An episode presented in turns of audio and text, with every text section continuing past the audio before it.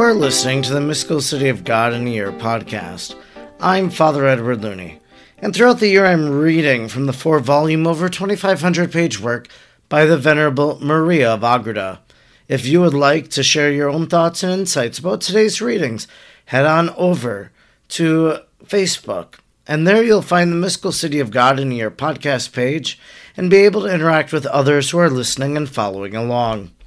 Let us now thank God for the life of Venerable Maria of Agreda. Almighty God, you will that all people know the saving power of Jesus' name. Throughout time, you have sent missionaries to your people who proclaim the good news. We thank you for sending Sor Maria to the Jumano people and planting the seeds of the gospel in their heart and in our land. She taught them the good news and prepared them for baptism. We look to her example in holy life and wish to be taught by her today.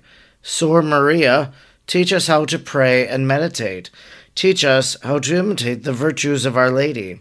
Teach us the mysteries of our faith.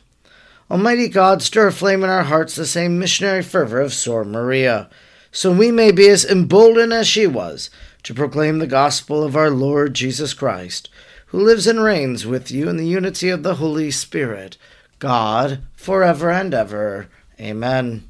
Today is day number 242, and we are reading from Volume 3, Book 6, Chapter 14, paragraphs 537 to 544. 537. Seeing him thus beside himself, Lucifer inspired him with the thought of hunting up the priests, returning to them the money and confessing his sin. This Judas hastened to do, and he loudly shouted at them those words I have sinned, betraying innocent blood. Matthew 27 4. But they, not less hardened, answered that he should have seen to that before. The intention of the demon was to hinder the death of Christ if possible, for reasons already given, and yet to be given. This repulse of the priests so full of the impious cruelty, took away all hope from Judas, and he persuaded himself that it was impossible to hinder the death of his master. So thought also the demon, although later on he made more efforts to forestall it through Pilate.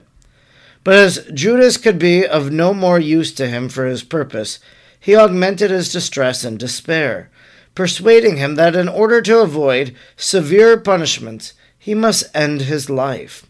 Judas yielded to this terrible deceit, and rushing forth from the city, hung himself on a dried out fig tree.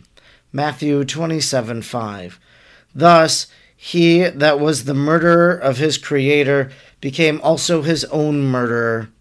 This happened on Friday at 12 o'clock, three hours before our Savior died. It was not becoming that his death and the consummation of our redemption should coincide too closely with the execrable end of the traitorous disciple, who uh, hated him with fiercest malice. 538. The demons at once took possession of the soul of Judas and brought it down to hell. His entrails burst from the body hanging upon the tree Acts 1:18. All that saw this stupendous punishment of the perfidious and malicious disciple for his treason were filled with astonishment and dread. The body remained hanging by the neck for three days, exposed to the view of the public. During that time, the Jews attempted to take it down from the tree and to bury it in secret, for it was a sight apt to cause great confusion to the Pharisees and priests, who could not refute such a testimony of his wickedness.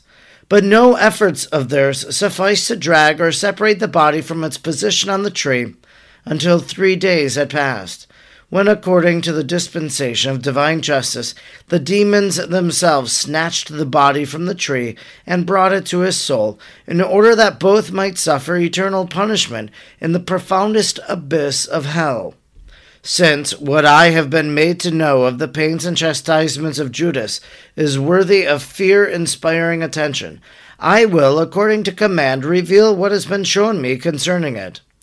Among the obscure caverns of the infernal prisons was a very large one, arranged for more horrible chastisements than the others, and which was still unoccupied, for the demons had been unable to cast any soul into it, although their cruelty had induced them to attempt it many times from the time of Cain unto that day.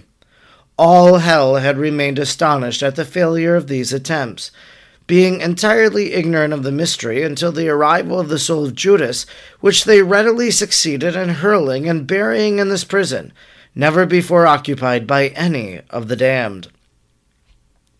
The secret of it was that this cavern of greater torments and fiercer fires of hell from the creation of the world had been destined for those who, after having received baptism, would damn themselves by the neglect of the sacraments, the doctrines, the passion and death of the Saviour, and the intercession of his most holy mother. As Judas had been the first one who had so signally participated in these blessings, and as he had so fearfully misused them, he was also the first to suffer the torments of this place, prepared for him and his imitators and followers. 539. This mystery I was commanded to reveal more particularly for a dreadful warning to all Christians, and especially to the priests, prelates, and religious, who are accustomed to treat with more familiarity the body and blood of Christ our Lord, and who by their offense and state are his closer friends. In order to avoid blame, I would like to find words and expressions sufficiently strong to make an impression on our unfeeling obduracy so that we all may take a salutary warning and be filled with the fear of the punishments awaiting all bad Christians, according to the station each one of us occupies. The demons torment Judas with inexpressible cruelty, because he persisted in the betrayal of his master, by whose passion and death they were vanquished, and despoiled of the possession of the world. The wrath with which they had conceived against the Saviour and his blessed Mother they wreak, as far as is allowed them, on all those who imitate the traitorous disciple, and who follow him in his contempt of the evangelical law of the sacraments and of the fruits of the redemption. And in this the demons are but executing just punishment on those members of the mystical body of Christ, who have severed their connection with its head, Christ, and who have voluntarily drifted away and delivered themselves over to the accursed hate, and implacable fury of his enemies. As the instruments of divine justice, they chastise the redeemed for their ingratitude toward their Redeemer. Let the children of the Church consider well this truth, for it cannot fail to move their hearts and induce them to evade such a lamentable fate. 540. During the whole course of the Passion, Lucifer, with his demons, moved about, eagerly spying out all the circumstances of each event, in order to ascertain whether Christ the Lord was really the Messiah and Redeemer of the world. On the one hand, the miracles seemed to argue the truth of his suspicions. On the other, very often, the doings and the sufferings, so much like those of weak human nature, argued the contrary. The strongest argument for the truth of his suspicions was Lucifer's personal experience of the power of the Redeemer when he said, I am he which caused him and all his associates to fall prostrate, annihilated in the presence of the Lord. And this had happened only a short time after he had been permitted to issue from hell, whether the demons had been hurled from the cenacle. It was true Mary had routed them from the hall of the Last Supper. Yet Lucifer, with his ministers, connected it with the power exercised by Jesus, and they could not but admit that the power of both mother and son was something altogether new and unexperienced by them. When he had received permission to rise from his fall in the garden, he conferred with the rest and expressed his opinion that this could not be merely human power, but without doubt the power of the one who is God, and at the same time man. If he shall die as we have planned, he will accomplish the redemption of man and satisfy the justice of God. Then our sway will cease, and all our intentions will be frustrated. We have erred in seeking his death. If now we cannot prevent his death, let us see how far his endurance will go and excite his enemies to torture him with most impious cruelty.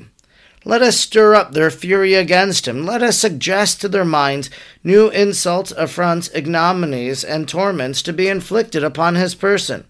Let us drive them to vent upon him all their wealth, in order to exhaust his patience, and let us carefully study the results.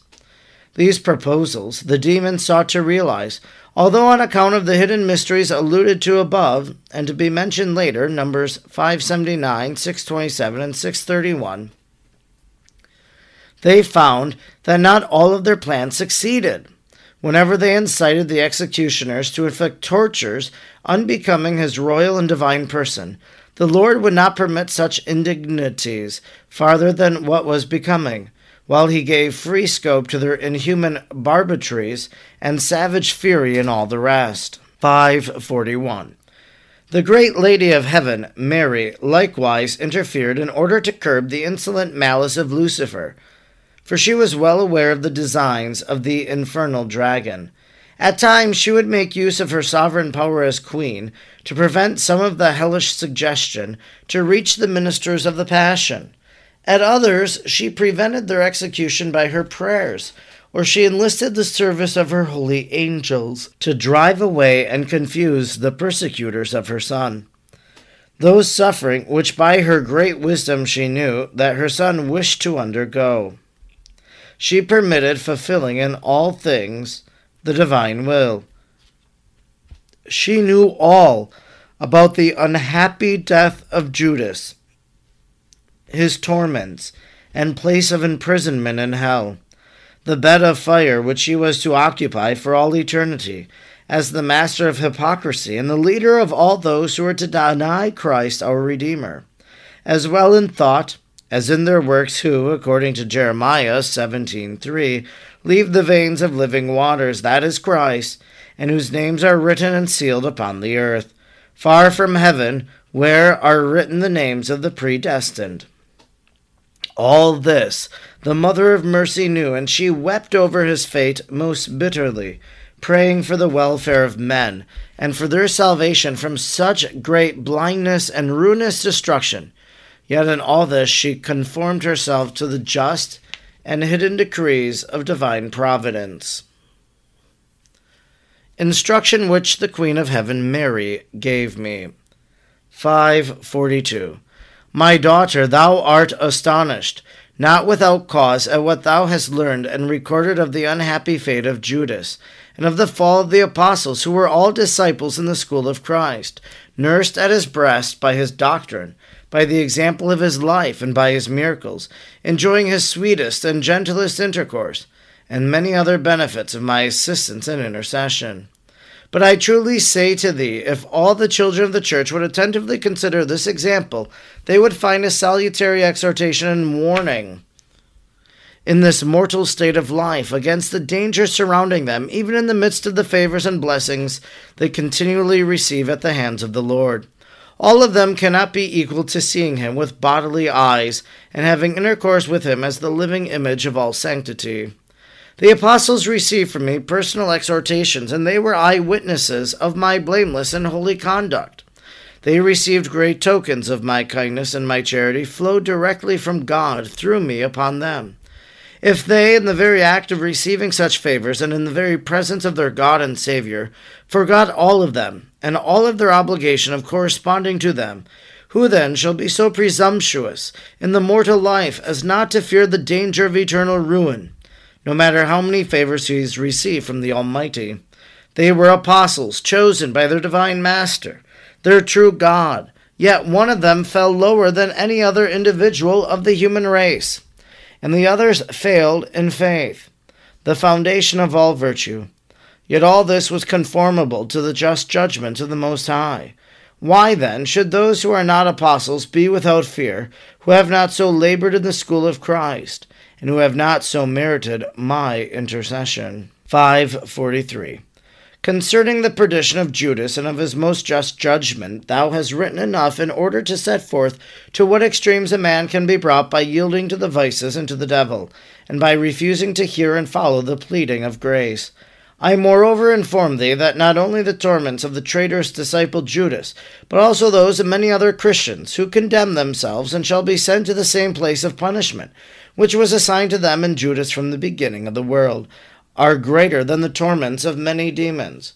For my most holy Son did not die for the angels, but for men, nor were the fruits and results of the redemption for the demon, but entirely at the disposal of the children of the church in the holy sacraments. The contempt for these incomparable benefits is not properly the sin of the devils, but of the Christians, and therefore they must expect a special and appropriate punishment for this contempt. The mistake of not having recognized Christ as the true God causes the deepest and most tormenting regret to Lucifer and his evil spirits for all eternity. Hence, on account of this error, they are filled with special wrath against those who were redeemed, particularly against the Christians, who derive the greatest benefits from the redemption of the blood of the Lamb. That is why the devils are so eager to cause forgetfulness and misuse of these graces in them, and why afterwards in hell they are permitted to vent so much the greater fury and wrath upon the wicked Christians. If it were not for the equitable dispositions of divine justice, by which these pains are proportioned to the guilty, they would wreak still fiercer vengeance upon them. But the goodness of the Lord extends even to this place and restrains the malice of the demons by his infinite power and wisdom. 544. In the fall of the other eleven apostles, I wish, my dearest, that thou learn the frailty of human nature, since even in such great blessings and favors received of the Lord, it easily falls into the habit of gross negligence and ingratitude, such as the apostles manifested in flying from their heavenly Master and leaving him in a spirit of doubt. Men incur this danger from their earthly and sensuous inclinations, the result of past sins and of the habits formed by a terrestrial, carnal, and sensuous life, void of spirituality. On account of it, they desire and love the divine favors and benefits only in a carnal manner.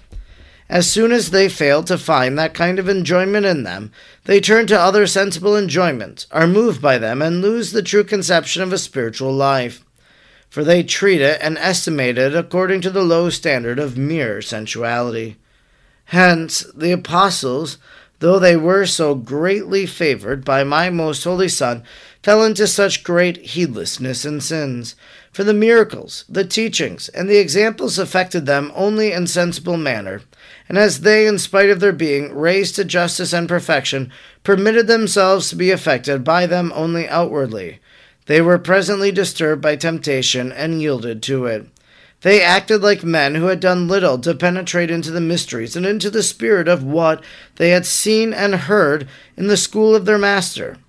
By this example, my daughter, and by my teachings, thou oughtest to be well instructed, a spiritual disciple of mine, and not a terrestrial, accustoming thyself to despise more outwardness, even in favors bestowed upon thee by the Lord or myself when thou receivest them, do not attach thyself merely to the material or sensible in them, but raise thy mind to the exalted and the spiritual contained therein, to that which is perceived by the interior and spiritual, and not by the animal senses. 1 Corinthians 2:14. If even the merely sensible can hinder the spiritual life, how much is this true of that which pertains altogether to earthly, animal, and carnal life? Clearly, I desire of thee to forget and blot out of my faculties all images and remembrances of mere creatures, in order that thou mayest be fit to receive my salutary teaching and be capable of imitating me. This concludes our reading today for day number 242. We've been reading from Volume 3, Book 6, Chapter 14, paragraphs 537 to 544. In today's reading, we hear of the fate of Judas. We knew it, of course, from the Gospel of St. Matthew as it was referenced, Matthew 27 4 to 5, that Judas hung himself from a tree. And as he then dies in this manner, what we would today call suicide, we hear of his fate, where he ends up. Now, I think it's very important today to draw this out that where he ends up in hell is not because of the suicide, but it is because of his betrayal, handing over Jesus, his rejection of the spiritual, as we heard. There were so many things. The secret of it was that the cavern of greater torments and fiercer fires of hell from the creation of the world had been destined for those who, after having received baptism, would damn themselves by the neglect of the sacraments, the doctrines, the passion and death of the Savior, and the intercession of his most holy mother. This is why Judas ends up there. There was for a long time that the salvation of those who had committed suicide was in question. But now, with a greater understanding of what might drive a person to that, we have great hope that they have a place in eternity. I always go back to one of the things St. Faustina said. She received in a revelation from Jesus that at the end of the, our lives, a person is given three opportunities to repent. And so, for a person who might take their life, for a person who might take their life, I'm hopeful in that encounter that they have with the Lord. But the destination of Judas, then, because of his betrayal of Jesus, we hear what hell is kind of like we hear that there's this room reserved for kind of the most dejected. And that would be Judas, as we heard today. Jesus says that in his Father's house there are many rooms. And today we learn about the different rooms, you could say, of that place of the damned. One of the visions of the children of Fatima and the secrets of Fatima was a vision of hell. They were terrified, mortified because of that vision. They had the assurance that they would be going to heaven. Our Lady promised it to them when they asked, Will I go to heaven? Will Francisco go to heaven? He has to pray many rosaries. And so they knew that that would never be their place. We must listen to what Maria of Agreda writes today. We must listen to Our Lady of Fatima. And we must live our lives so that we might be spared the fires of hell and be led into the kingdom of heaven. I'm Father Edward Looney, and throughout the year I'm reading and reflecting on the four volumes of the Mystical City of God. I'm grateful you joined me today, and I hope you'll join me again tomorrow. Until then, may God bless you, and Mary pray for you.